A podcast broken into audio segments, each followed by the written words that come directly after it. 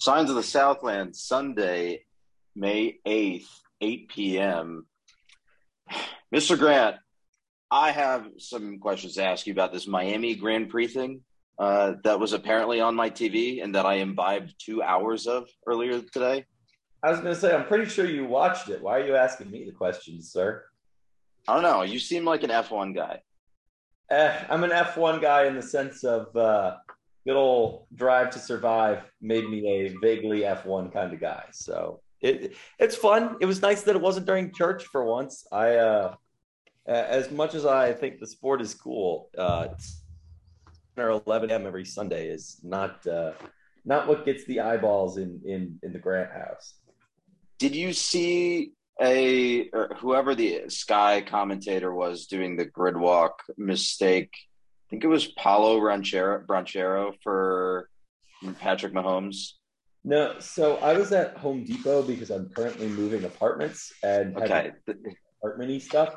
So I tuned in in lap five, but I loved uh, at the end hearing them talk about Dan Marino, famous American football Miami Dolphins player question mark they definitely could not figure out the position but you know they they stuck to the script i guess.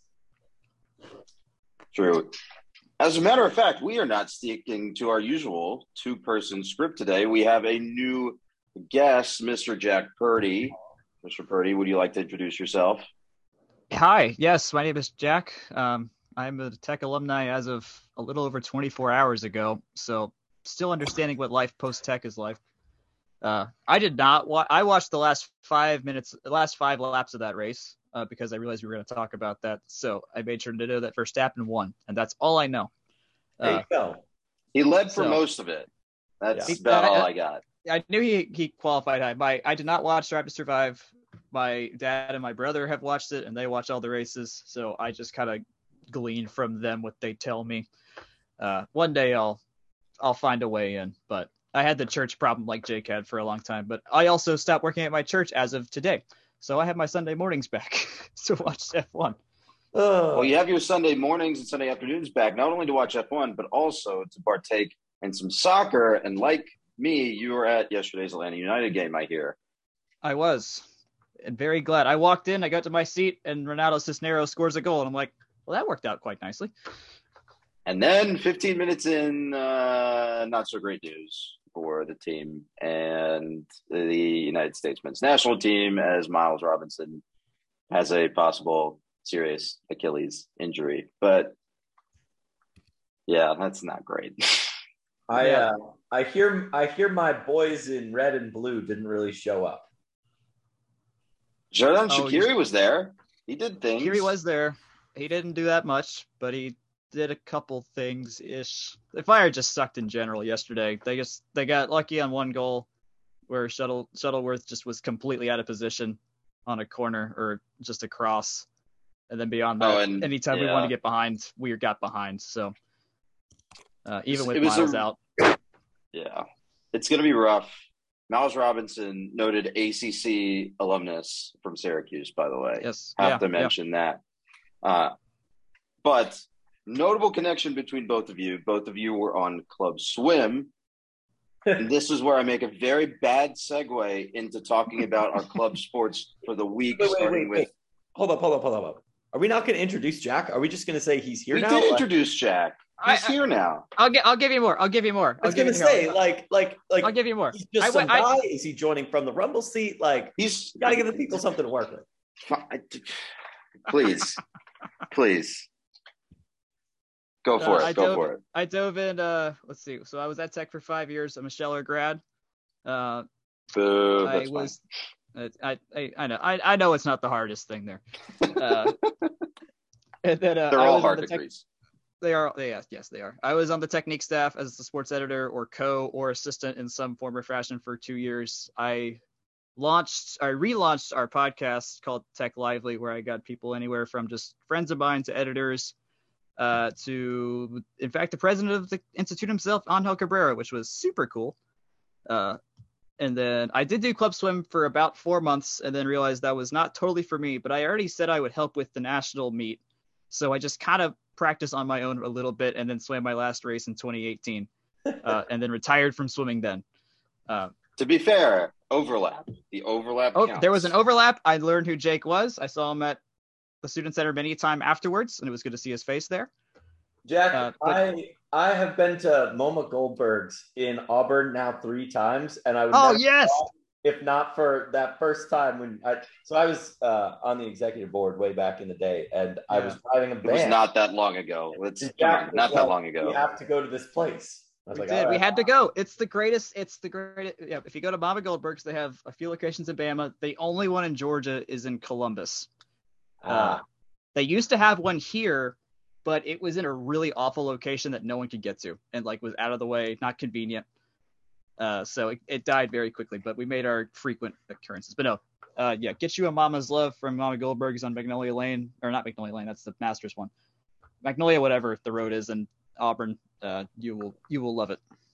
Yeah. Goldberg's. There's one. There's another in Lagrange. So keep that. Oh, I forgot mind. about that one. Uh, let's see. How far is this from Atlanta? Oh, that's. You might as well go to Auburn for that one. Yeah, because you get the hour pretty back on the way there. You spend some time, and then it's like whatever. You just drive to you just drive. It's a there. straight shot on 85 to the one in Lagrange. It is, it I is, will say. yeah. This is all off topic. Uh, I don't think Jack said Jack is now on the on the uh, uh from the Rumble Seat staff. So Yes, yes, welcome, sir, welcome, Jack. Um, he'll be doing a couple pieces for us and, and filling, you know, adding to our repertoire here and there. Um, let's talk about club sports. Both of your areas of expertise. I feel like, considering your shared background of four overlapped months in, in club swim. Jake, why don't you start us off talking about men's lax, uh, and then Jack, you can add some color here and there. Yeah. So uh, lacrosse, men's lacrosse number. Well, they were number seven when we made this edition of our shot sheet a couple weeks ago. They are number eight. Uh, they're the eighth seed in the MCLA uh, tournament. Uh, they received an at-large bid despite falling to South Carolina in uh, their last time out in the SELC championship. Um, really, not a ton else to say other than that, that they're going to face number nine Concordia Irvine tomorrow, um, 1.30 p.m. Uh, you know, winner winner will face number one VP uh, ISU or VPSU, as we like to say on this fine podcast um, on Tuesday. So really, just uh, they're in Round Rock. They're going to play until they're out, and uh, Irvine's been a, a top team for a while too. Uh, we we kind of tend to run across them in in terms of uh, the rankings a lot, even if since they're in California, we don't play them all that much. Uh, notable about Concordia Irvine before I let you go, uh, Jack. Concordia Irvine, Concordia University Irvine Athletics. Uh, it's cuieagles.com because they are the Concordia University Irvine Eagles. Didn't know that. Didn't know this school existed until 30 seconds ago. So there you Neither go. did I. Uh, I, guess the only real color I can add is that I I see them practice. I live right next to the sack field, so I see them practice, and uh, they were uh, definitely practicing in very hot weather. So I, I feel like they'll be used to the heat by the time they get to Round Rock. Uh, I, Oh, sorry. Go ahead. Go ahead. Go ahead. uh, yeah, no, I had no idea who Concordia is. They actually play at 2:30 at least Eastern time. Oh, Just- their central yeah. time on the sheet. That Yeah, One thirty yeah. God's time. One thirty God's time. I will say Concordia Irvine is D two officially, but obviously this is club, so it doesn't matter. Uh, If I remember correctly, uh, VT led the MCLA or the SELC Atlantic region, but I'm gonna have to go check that or the MCLA Atlantic region. Let's make sure that my uh, stuff is correct. Well, Jake vamps for a second. Yeah. So I actually just was curious and looked this up because there's a Concordia University in my hometown of River Forest, Illinois. Of course, there is. Actually, they're actually in the same system. There are seven Concordia universities all in the same system Concordia, Ann Arbor, Texas, Chicago, Irvine, St. Paul, Nebraska, and Wisconsin. I guess it's a Lutheran university system, not a state university system. So Mm. Kind of tracks. Uh, yeah, Concordia, Concordia University in, in Chicago, well, River Forest is is D3 baseball like royalty. So the more you know. TIL VT was in the Atlantic Lacrosse Conference South. They went 4 0 in their division. They were 14 and 1 overall. Concordia Irvine, if I can pull them up on the sheet as I keep scrolling and keep scrolling and keep scrolling, I should use Control F. Concordia. Irvine was the top seed in the Southwestern Lacrosse Conference in their first division. Uh, they were 7 0 in division, 13 and 2 overall. And then our lovely Georgia Tech was 4 0 in their division, top of the SELC North, 13 and 3 overall. So that is going to be a heater of game. That's a Monday, 2.30 tip off, first pitch, kickoff, uh, the, the face off, face off. Uh, off. Round yeah, Rock. Yeah. Round Rock in Austin. But over on the Northeastern Atlantic Seaboard, we have ACC Baseball's championship tournament starting up on what is that later this week on the 11th what is that the tuesday wednesday i should know these dates that, that's uh, a wednesday that is a wednesday i totally came prepared georgia tech is in the play-in round as the seven seed versus the 10 nc state uh, that is a 330 first pitch on acc network on wednesday the 11th uh, Jack, I'm going to hand it to you first. What do you make of this matchup? Uh, what have you made of Tech season so far? I've, the games I've been to, I mean, they, they've been usually. I went to the Dartmouth series uh, and a couple other games here and there. Um, this kind of speaks just for softball. we're better than this last year. That much I know.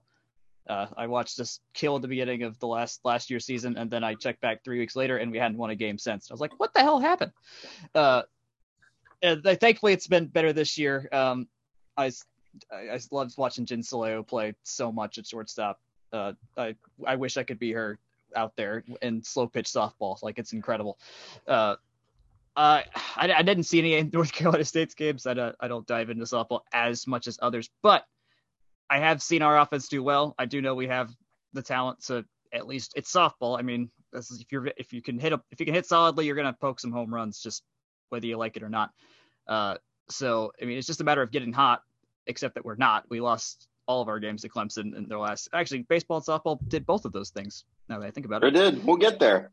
Yeah. So uh, I was moving the last two weekends. Otherwise, I definitely would have gone to one of those series up in Clemson. Yeah. So I I would I mean for tournament play, you just got to get hot. I mean, that's just how playoffs work. So you just kind of hope someone throws a perfect game or a no hitter here, and uh, Zeitler or whoever else can can get a get solid contact that'll at least put something down on on the scoreboard.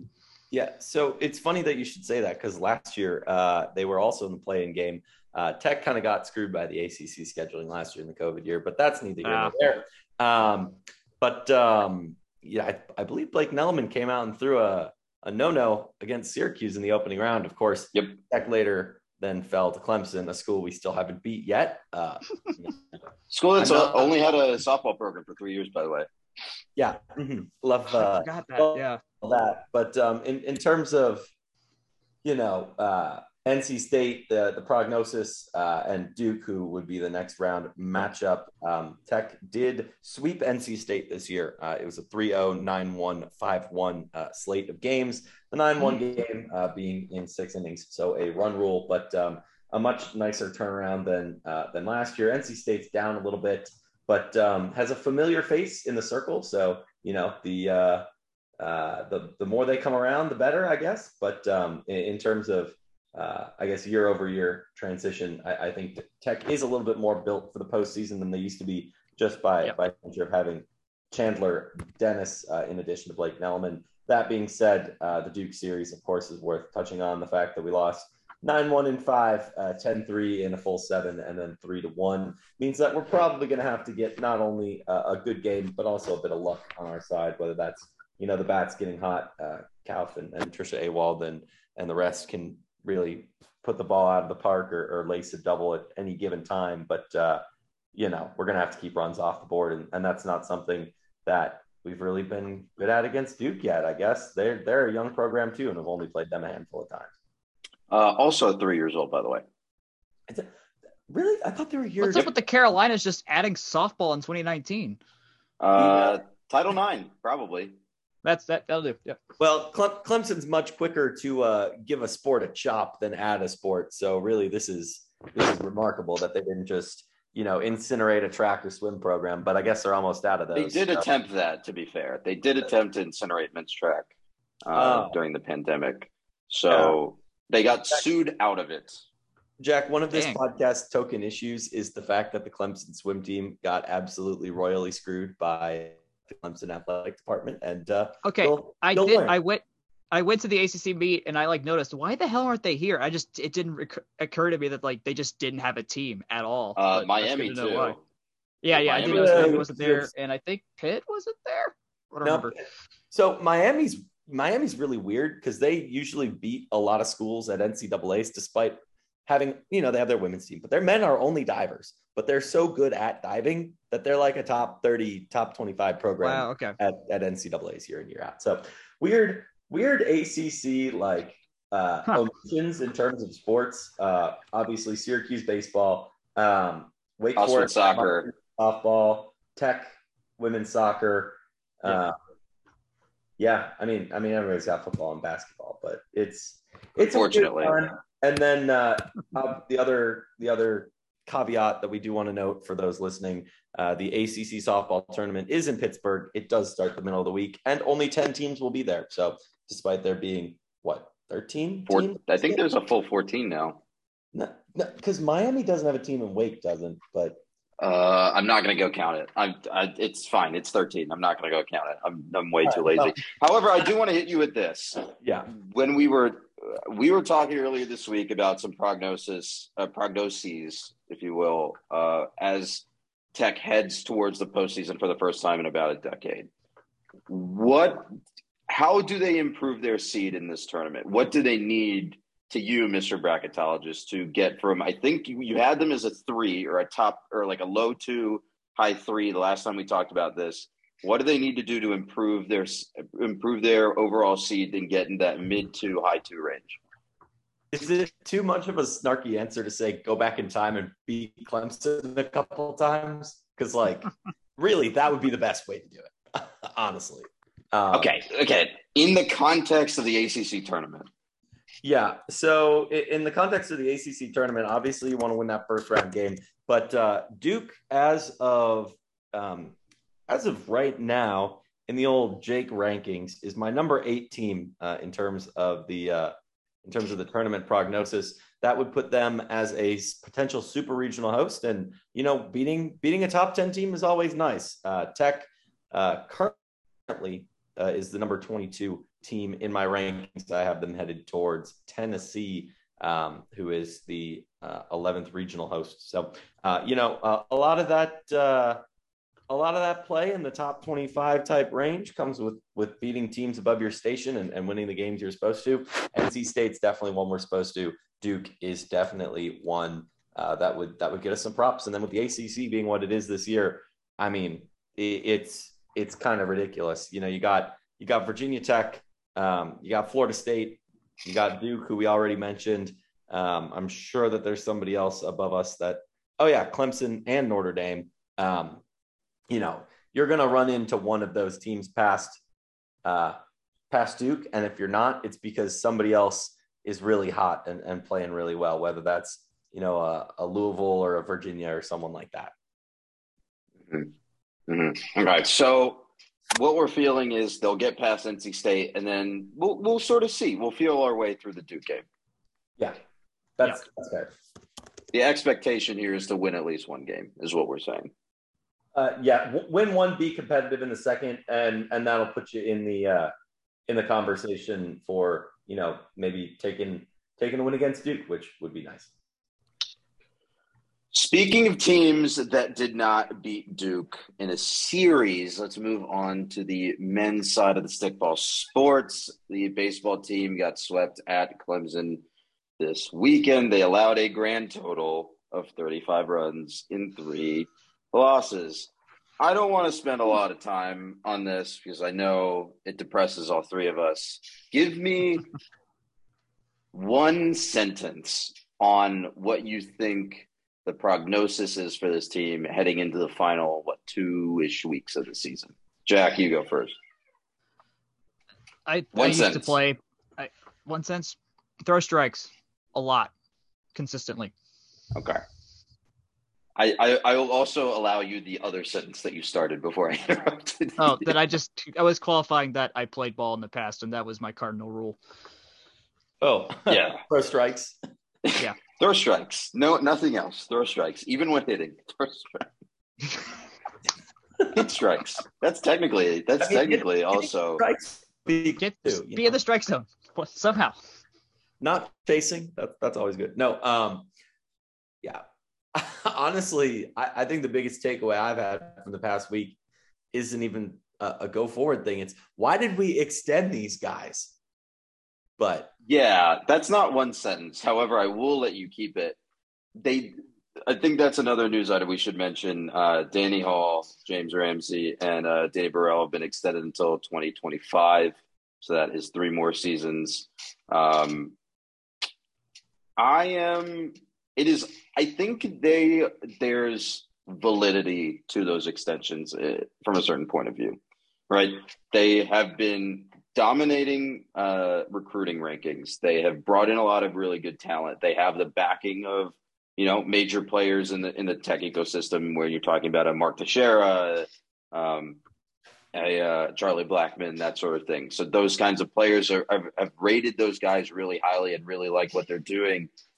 I but I think and I, I think they've put together recently pretty good seasons together, right? I mean, like a second place finish at a regional, taking Vandy, who ended up being College World Series runner up last year, to extra innings in the regional That's final. big. That's nothing to big sniff game, at. Uh, hosting a, uh, being the number three national seed in 19 and hosting a regional, that's nothing to that's nothing to sniff at either. I think the the sort of folly with the extension comes from okay, well, the pitching has not improved over the three years of, of Borrell, um, and even with the pitching lab. Um, and, and the team hasn't You can't, you can't even credit Borrell with with the pitching that got us to 2019. Uh, and, and right, right, right. But I'm saying uh, that the, sort of the Hall and the the Hall and the Ramsey part of the staff, at least you can give them the extension on the weight of that, right?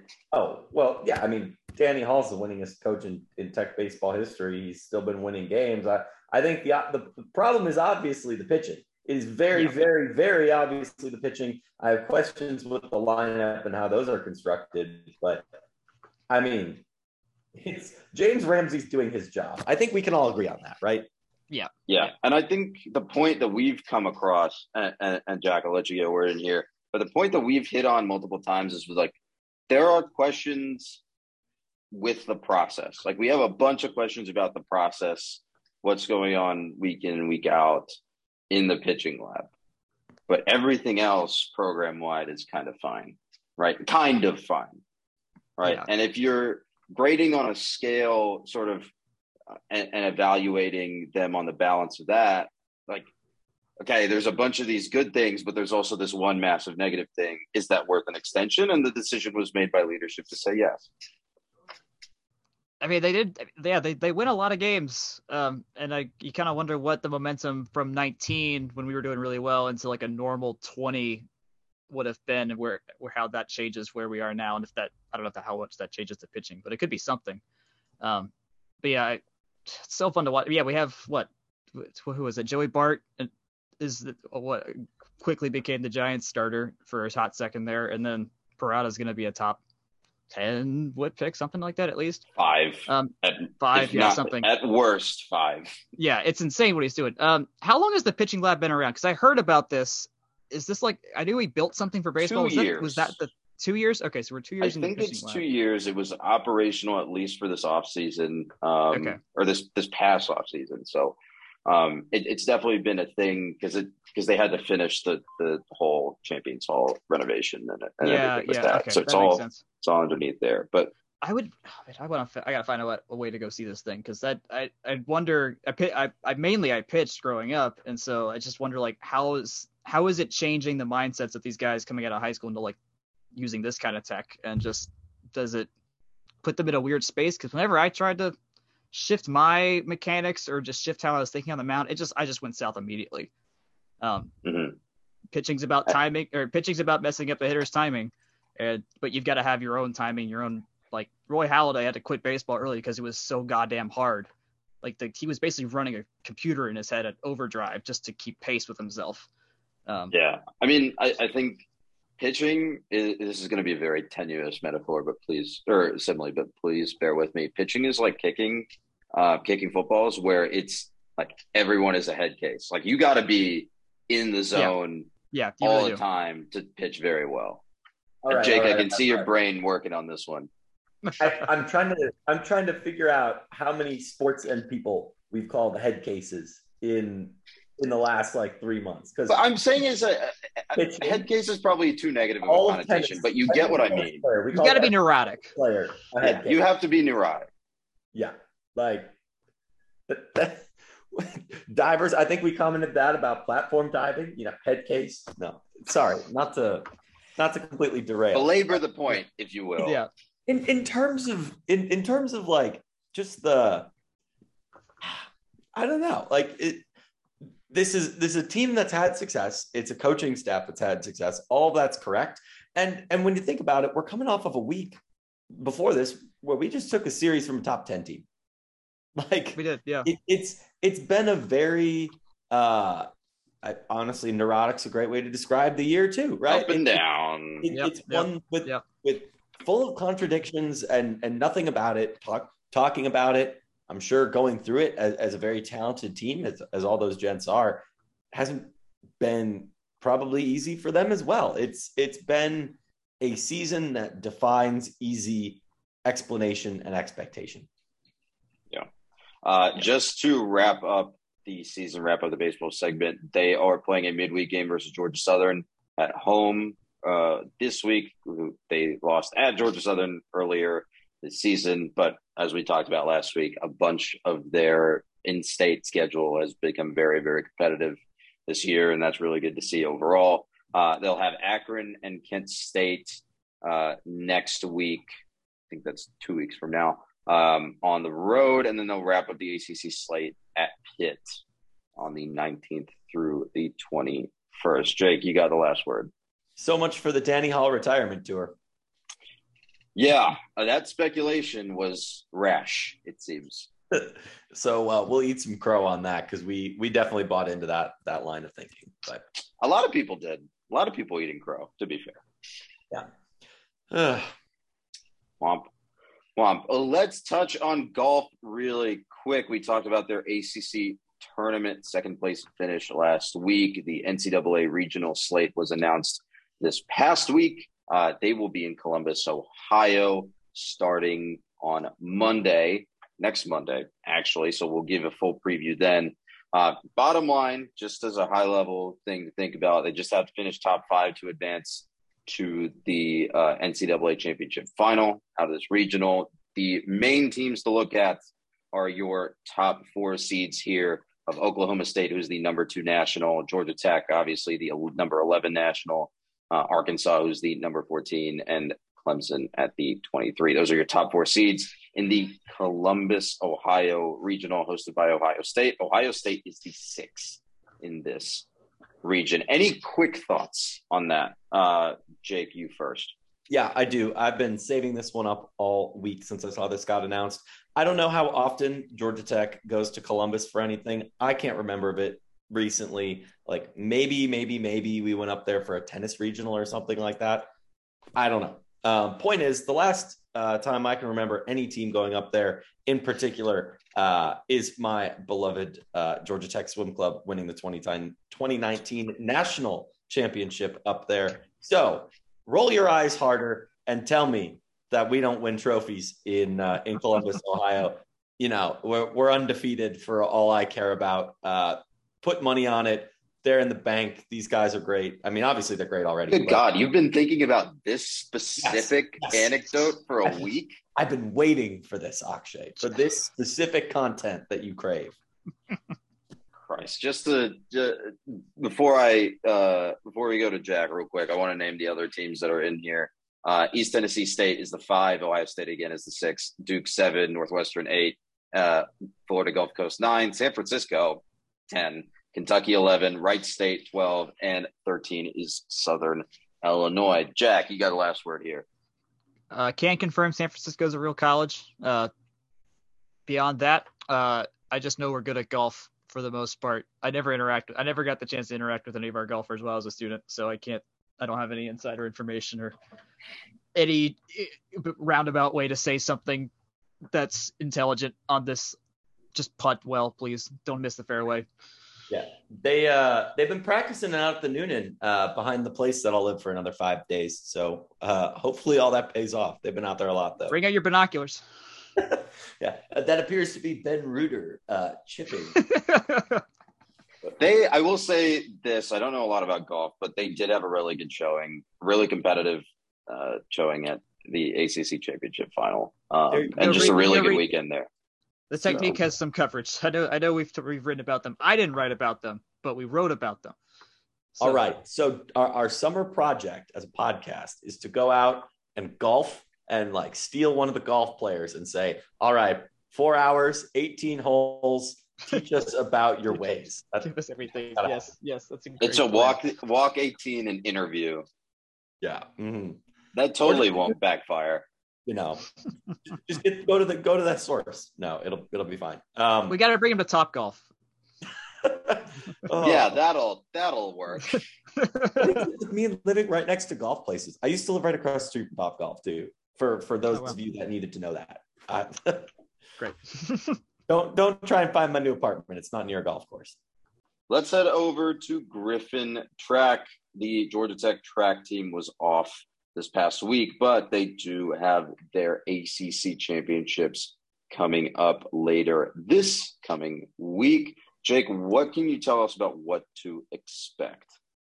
Yeah, so we'll we'll, we'll talk about graduation at a higher level in a bit, but uh, in terms of things that you absolutely must pay attention to now is, uh, and you know, I, I say this knowing full well the weight of what I'm going to say, you only have two meets left to watch the greatest to ever do it for Georgia Tech in not one, but two different sports. Nicole Fegans has two meets left. And whether that's breaking a record, because it seems like she does that every week, or you know, winning an event or becoming an all ACC, all American, whatever. You got ACCs and then you got the NCAA process to watch her. So by by and large, that needs to be what uh, what you're what you're looking at in the coming week. Obviously, uh, We've talked about it in the past. Uh, Georgia Tech doesn't have a ton of depth. Um, it's never been something we particularly point to on the track, and it's not something that uh, like y- you should not go into this week expecting an ACC championship. If you do, I'm sorry, like you're just not going to have fun. go watch. Um, you know, Olivia Moore pole vaulting, uh, our high jump on the men's and women's side, and long jump has been really good this year. Uh, and then our distance running been really solid. So, and, and we've got good hurdles and sprinters. It's just not a ton of depth. Same problem we had for years in swimming. Don't go in with unrealistic expectations. Go in, watch them run, and, and especially the cream uh, is going to rise to that top.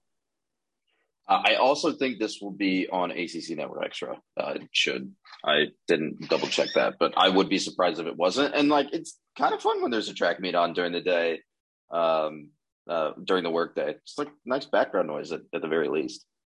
Hopefully, you guys don't think I just kind of like sandbagged this whole team but because I'm trying to be like the the, the positive but also realist vision. Oh, yeah, no, the, track, the depth is coming. Are,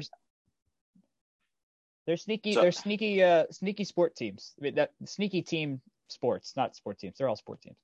Uh, yeah, you need. You need. They're they're just big old bullpens in different sports. Honestly, I'm sorry, actually.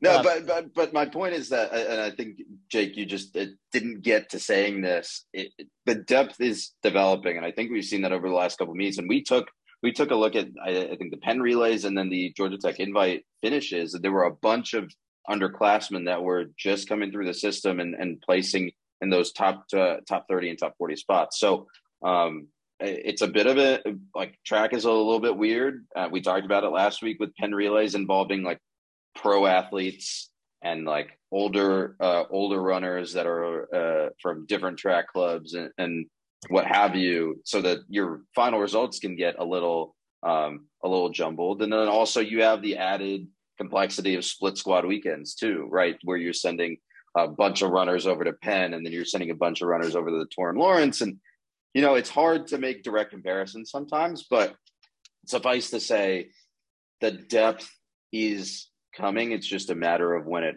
you know, and presents itself and announces itself uh, on the collegiate stage.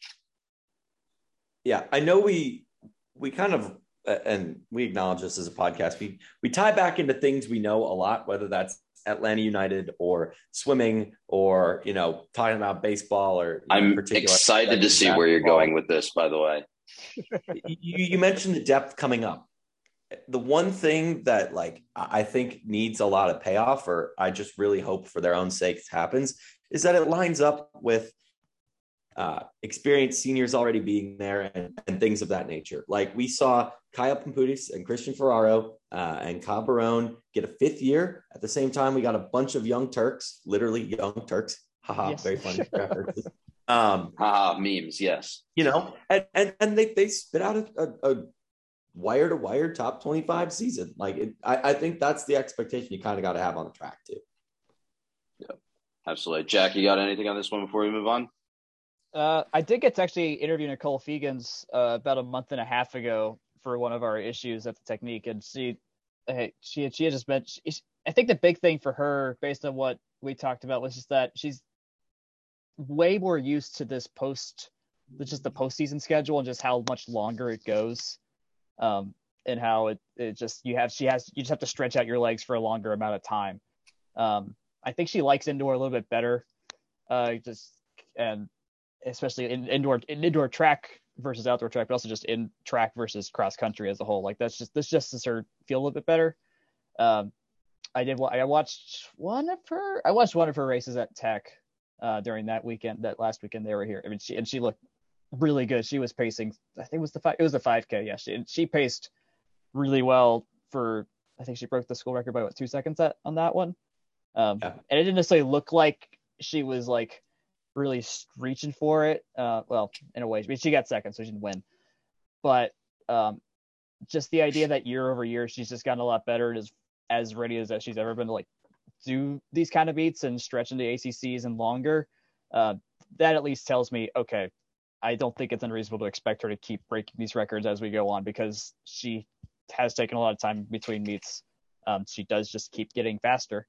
Um, uh, she did graduate. She was in the same graduation ceremony as me, which is cool.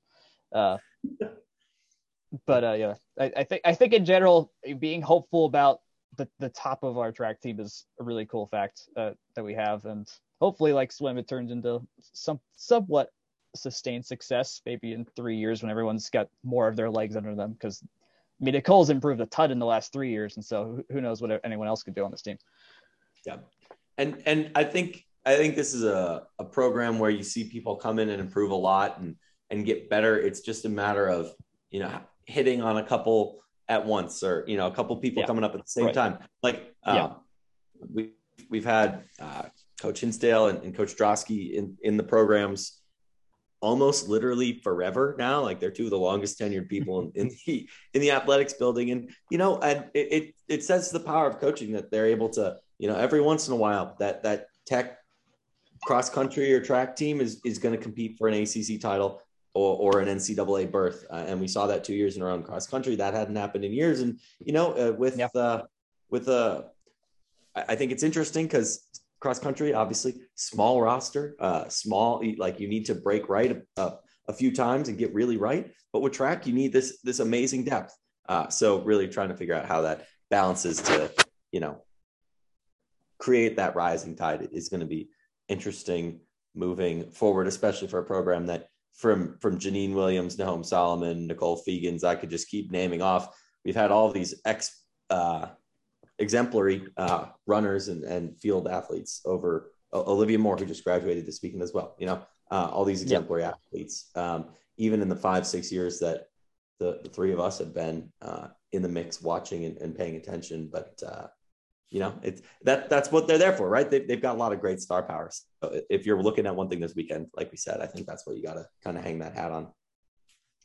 Absolutely. Let's double back to something that happened this past week. The women's tennis NCAA team championships tech was in the Auburn regional paired up with Memphis for its first match, which they dominated 4 1 uh, over Memphis. They took the doubles point and won three singles on their way to a second round matchup with Auburn which went the distance, but Tech fell 3 4. Jake, do you have an introductory thought on Tech's performance in this regional? Honestly, it's it's back to form, right? It's it's a team that needed to reload a little bit, and the fact that they played solid enough to to get their bid and and play through to the second round and really be into the conversation for a Sweet 16 late was about as well as you can expect from a team that's really a you know top like fringy top 25 to top 40 team this year to finish in that round of 32 there's there's no shame in that. Yeah uh, absolutely. And I, I think we talked about it. I, you mentioned you mentioned a thing that we talked about all season is that they have been rebuilding. They lost two of their best players ever um, over over the break and now you're figuring out this entire season with lineup construction and and stacking uh, stacking various doubles pairings and uh, mixing up your doubles uh, doubles rotations. Like how how this team has come together has been really interesting, and how it's grown as well over the last couple of months has been really interesting as well. And I I don't I think this is kind of like I feel fine with this, right? Like this is not like a disappointment to me. Like it's disappointing that they didn't advance to the Sweet 16 but it's fine that they took Auburn to the distance. I don't know. I, I am trying to make this sound positive, put a positive spin on it. Yeah, and I, I think I think no one's going to disagree with that. I, I think it really reflects what at least I was trying to say in terms of like, you know what?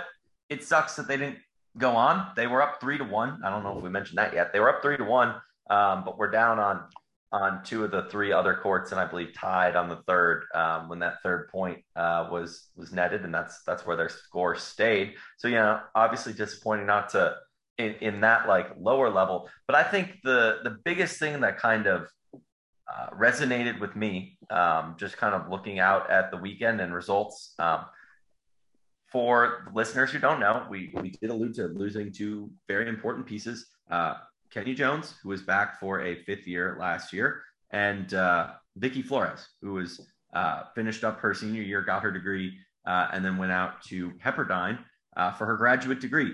Uh, and that's something that's going to be really interesting um, with with COVID and, and narratives around that as well. And you know, you see you see these things like, oh, Bubba Bubba Parham's transferring, or Jordan Yates is transferring, or uh, Kayla Kaiser. You know, these these important players for Tech on on different teams. Andy Archer going out to Hawaii um, to, to borrow one from last year. Using and also bleaching the hell out of his hair, by the way. I did catch a couple of Hawaii games earlier this year. yeah, no, but you, you, know what I mean? It, it's people using that weird fifth year of eligibility to go get that degree um, that they really can't get a tech. Uh, you know, if you're if you're getting a med type degree or a law type degree, uh, I'm I'm pretty sure that's what Vicky Flores went out to get. Is yeah, I think we talked about it. We talked law. Pepperdine. Basketball just lost Sarah Bates this week too. Yeah, same thing. Like they they came, they got their degree. It's not like they're saying, "Hey, I I'm out." Like they they got their degree. They this is Georgia they, Tech. Yeah, the, they did their the, thing. They did their time. Yeah, exactly. And, and you know, between us, we, we've all, we've all got tech degrees. We left when we were done with them. I can't besmirch it. Well, I didn't really I stayed for another one, but we all left eventually. We were finished but with what we average, signed up. You know, this podcast currently averages 1.3 tech degrees per person. Yeah. No, so I, I I don't besmirch besmirch any of it, but it man, this team with Victoria Flores. Whew, I mean, then a, round of 32 exit would be disappointing, but you essentially lost court one and one swoop, and then played your way back to to the second round, almost to the Sweet 16 of an NCAA. I think that's a pretty good bounce back. And it's the same type of killer reload like we've seen on the golf course. And uh, we've given them so much props for that. So we might as well give them somewhat of a, of a shout out too for, for women's tennis. I don't know if we've done that quite as clearly as we could have this year. Yeah. Um, just a quick scheduling note for women's tennis. They have the singles and doubles championships coming up uh, at Illinois in what is that? Three weeks? Three weeks. Um, Carol Lee and Kate Sharabura will be there. Jack, do you have any parting thoughts on women's tennis performance at the NCAA team championships? No. I did not watch any of this. Barely. I was really hoping you were going to bring up the name of the uh, of the tennis complex at uh, Illinois, but you know we can sidestep Oh. the joke on that one. Oh, yes, I'm not a Star Trek guy. I'm sorry. Boo! It's the Uh, Khan I'm Outdoor sorry. Tennis I've Complex, by literally the way. never seen a Star Trek, so that Both of you need to learn yourself some memes. You don't I've need to know. Most I've watched most of the movies. I did no shows. I so I, I watched that at least I've watched that scene. I remember watching that scene. Okay, fine. Uh, that is acceptable, Jake. We're going to have a conversation after this. Uh, moving on to the men's side of Ken Byers Tennis Complex, they were off. They uh, did not make the NCAA team competition, but they will be in the singles and doubles championships. Andres Martin uh, and Mr. McDaniel will be participating. What do you make of this draw for them, Mr. Grant? Um, I think that uh, they are between Andres on the single side and Andres and Marcus on the double side.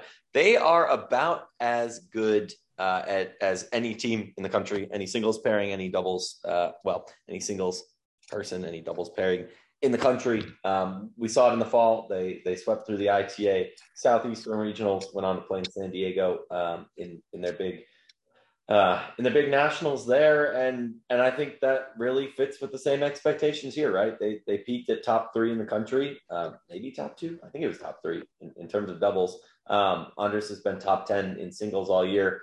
That should mean that they're playing late into the weekend. Um, they, they're not people that faltered a lot during the regular season. They're obviously super reliable, and and I think that expectation for them is is being in the mix for you know the, the, that round of sixteen, round of eight type type finish, and they're definitely capable of it. That being said, um, you know all of this is gravy, right? Uh, uh, it's that that's tennis. We get so much postseason tennis that it's almost hard to to to determine where the the expectation is because obviously you want to win it all, but you know, with with the women, they, we already just declared their season season a success.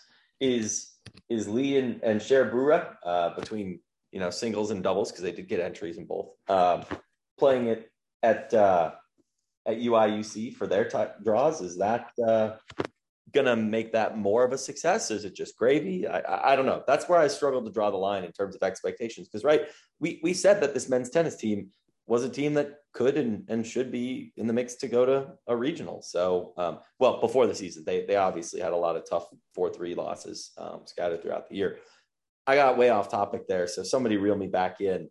Um, I, I, I think Andres I- I Andres they can Martin do gonna do good things. yeah, they could do Who's your anything. real back end? there. Somebody else talk. They're a good doubles pairing. I, I I think the expectation. I, I, don't really have expectations for them, right? I think you you mentioned it when you were talking about the team season as a whole. They had a bunch of four three losses, but um, Martin McDaniel were really good, really good doubles pairing, and both of those players have been you know text one two or, or like one two three mainstays for, for a while. So um, well, I, I I, I don't really have any expectations. We'll just sort of uh, feel our way through this and, and see how they do. Jack, uh, you got anything on this one? I think it'd just be cool, just uh, it's just to have like a sneak like they, these guys outside of Fegans are like kind of like the sneaky best case scenario for any of the last of the tech sports to like really make a splash in any of the last couple of sports we have to go before the 2022-23 seasons go on. So and I think it especially like when we were so close in volleyball and just had to run into Louisville again, um, and then Mhm. women's basketball just got cold at the wrong time um, Mhm. and certainly looked like a Sweet 16 team at least for most of the year. Um, I, I think just this little random, like not random, but it's like, oh, hold on a second, Andres Martin might be bringing us some silverware or something at least. Uh, I mean, it's it's an outside shot, but it's like, okay, I think in a year where Tech Athletics on the non-rev side has done on average spectacularly to get something to show for it, if if it's him, I'd be I'd be I'd love it so much.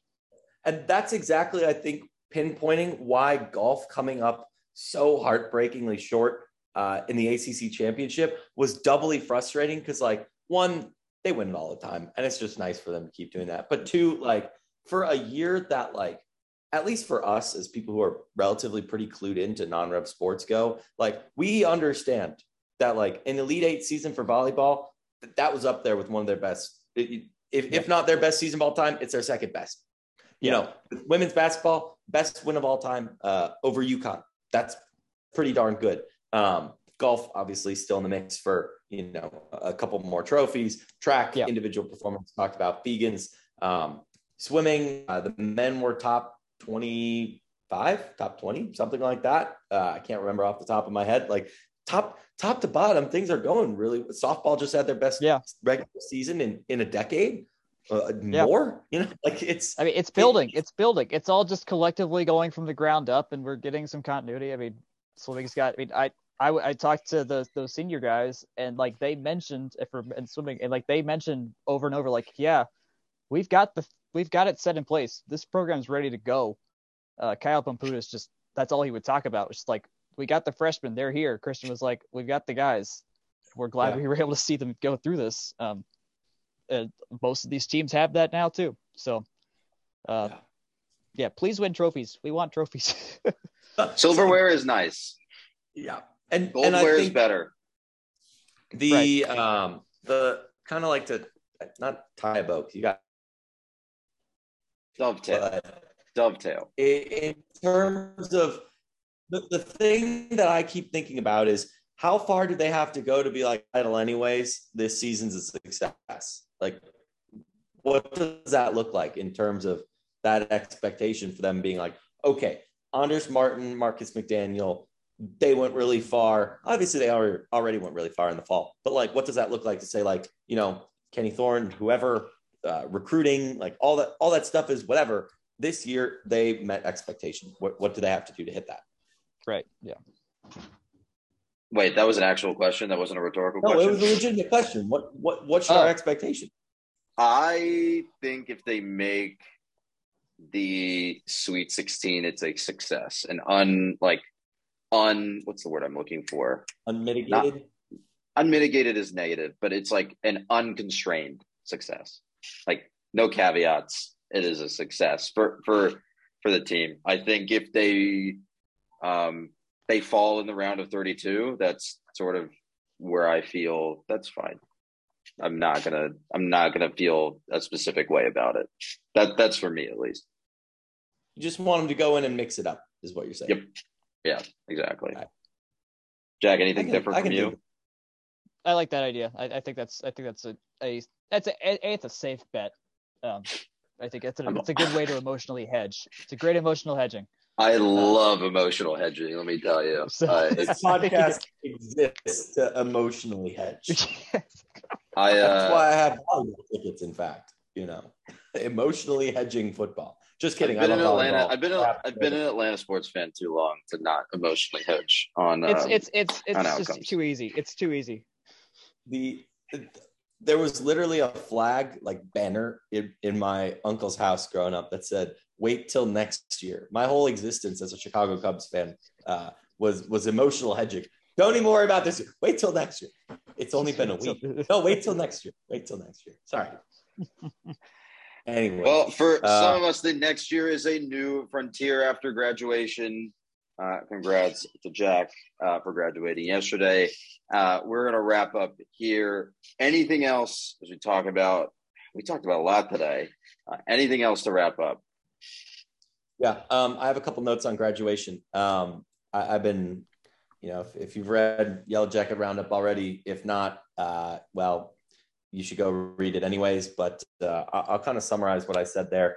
Um, thinking about graduation is always really interesting to me. Um, it, it's a singular point that I think ties our sports together in ways that we don't really see cross programs other than, you know, I guess cross country and track overlap or, you know, Mike DeVoe ran with the track team. Like they, they don't get a lot of interface across uh, a variety of different sports, but on one day you get to be thinking about, wow, like there goes Jordan Yates there goes Nicole Fegans. There goes Caio Pumputis crossing the stage in a way that really doesn't come together a lot. And, and I do want to rattle off just uh, in terms of um, some of, I guess, the, the things uh, that they all um, kind of contributed to while they were at Tech. obviously, uh, probably first and foremost um, in the collective conscious uh, is, is, the ACC championship men's basketball team. Mike DeVoe, Khalid Moore, Bubba Parham, Jordan Usher. Um, you know, Lotta-Maj Lahtinen and Sarah Bates contributed to uh, a real renaissance in women's basketball. Uh, this was a program that uh, I think it would not be uh, a stretch to say in the winter of 2019 was kind of left for dead uh, due to transfers and scandals. And, um, you know, uh, now they're, they're coached by one of the most beloved people ever to wear white and gold uh, with, uh, you know, some of the most impressive wins and, and you know, quality uh, people, just a part of the program, staff, players, otherwise. Um, so, you know, the, the two of them, um, we could we could name a number of the softball players, but uh, uh, it's worth calling out that Bailey Zeitler's starting um, count uh, in four years is 100 and counting.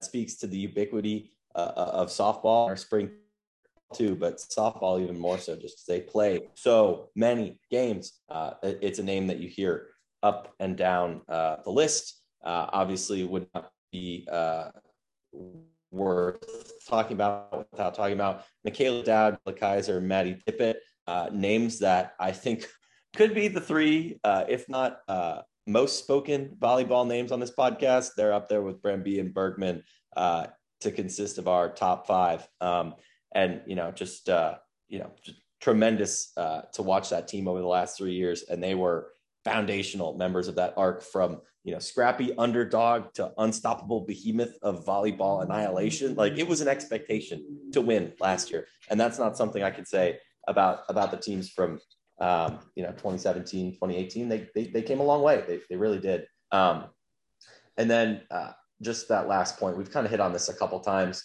It, it's not often that you have a weekend where you can say the greatest to ever compete uh, for one tech sport or even two tech sports uh, cross the stage like on the same time.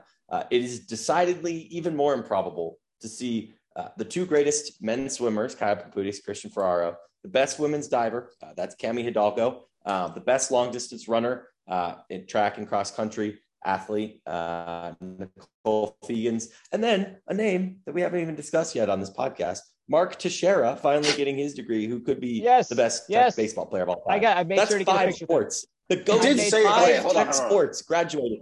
I did say Mark Teixeira when we were talking about bat, when we were talking about baseball and the extension. Okay. Give me some give me some credit. Fine. But I will like, I will throw you the bone for for the graduation bit. if if we're talking about things I've thought about all week, that's really the one. Not some silly joke about uh, about club swimming, but that it you got to savor it. They're only here for four, sometimes five years, and and that's that's a lot of great memories walking out the door right there between Yeah. hard court, between volleyball, you know, softball, baseball. I mean, I, I don't remember Mark Teixeira playing for Tech. I don't think any of us. I think do, Mark Teixeira. No. Wait, when did Mark Teixeira go to the pros? Now I have to. figure Teixeira this would have played in the early 2000s. He got drafted in 05 or 06. I was so I, I, I had I had to I was so glad he was in my ceremony because I was like I have to beat this guy because I went to his first game as a Brave back in 2000 Oh. whatever that was and he hit a home run right-handed he's a switch hitter uh I forgot who we even played or who the or uh, who was pitching in that game but no I made sure to tell him like dude I was there it was great it was cool to meet so good to meet him you look at the size of his hands you're like yeah we understand why he hit so many home runs that man's just massive It's still right now He played the Astros, by the way, in that debut on the uh, first of August in 07. Astros. Okay, gotcha. No, That's that's uh, a that's poetic in a bunch of ways, isn't it? Yeah, I was. He became the first. He was the first Brave I ever met. Wow, that's cool. Yeah. Very impressive. No, damn it, I lied. Sorry, second, second. Tom Glavine was the first. Boo. Um, I will say that. How dare you uh, lie on our podcast? I'm Now saying, I just, I, I caught it. I caught myself. I caught myself. I've been lying on other text threads though, unintentionally though. Just Never, never you told a joke the on this podcast. Did not blow its credibility with the Tony Elliott article. No, no, no. It was that. That's that's what did it. Right. We're not going to reopen that bundle of that bundle of cans of worms. Uh, I was going to make a joke about how uh, Teixeira had entered the pros before Jake was born, but it looks like that Teixeira was drafted in 01. So uh, Oh, okay. that joke would not have flown, although it is fairly close. Eh, 98. I don't know what you. Actually, you're 97 or are you 98? 97. Okay. Jack? Fairly close. Fairly we're all 90s. I'm 90. I'm, I'm 99. So we're all we're all pre. Even closer. Fantastic. Yeah. I feel older every year. Anything else before we pack it in for the day? Oh, one last thing. Uh, we did have a Buzz graduate. I was at the morning ceremony because uh, Josie. oh, we did. Yeah, yeah, yeah. Uh, Landon's a great guy. Um, he's been behind the mask for a really long time, and and he really cares a lot about that that craft. So you know, great to great to see them get their their moment in the sun. So absolutely, it's also very fun to watch them get like a jump up into the, a different Buzz's arms and get uh, fireman carried across the stage. It's very funny. Yeah, it's a lot of fun. Okay. Cool. Well, that is it for us for this week. We will see you all next week. Uh, hopefully with some uh, golf. Well, I guess we'll have a golf preview to talk about, and maybe some happier baseball results. Who knows? uh, hopefully, there's some wins from from Akron and Kent State. That'd be nice. That'd be nice. Hopefully, he says. We'll talk to you next week.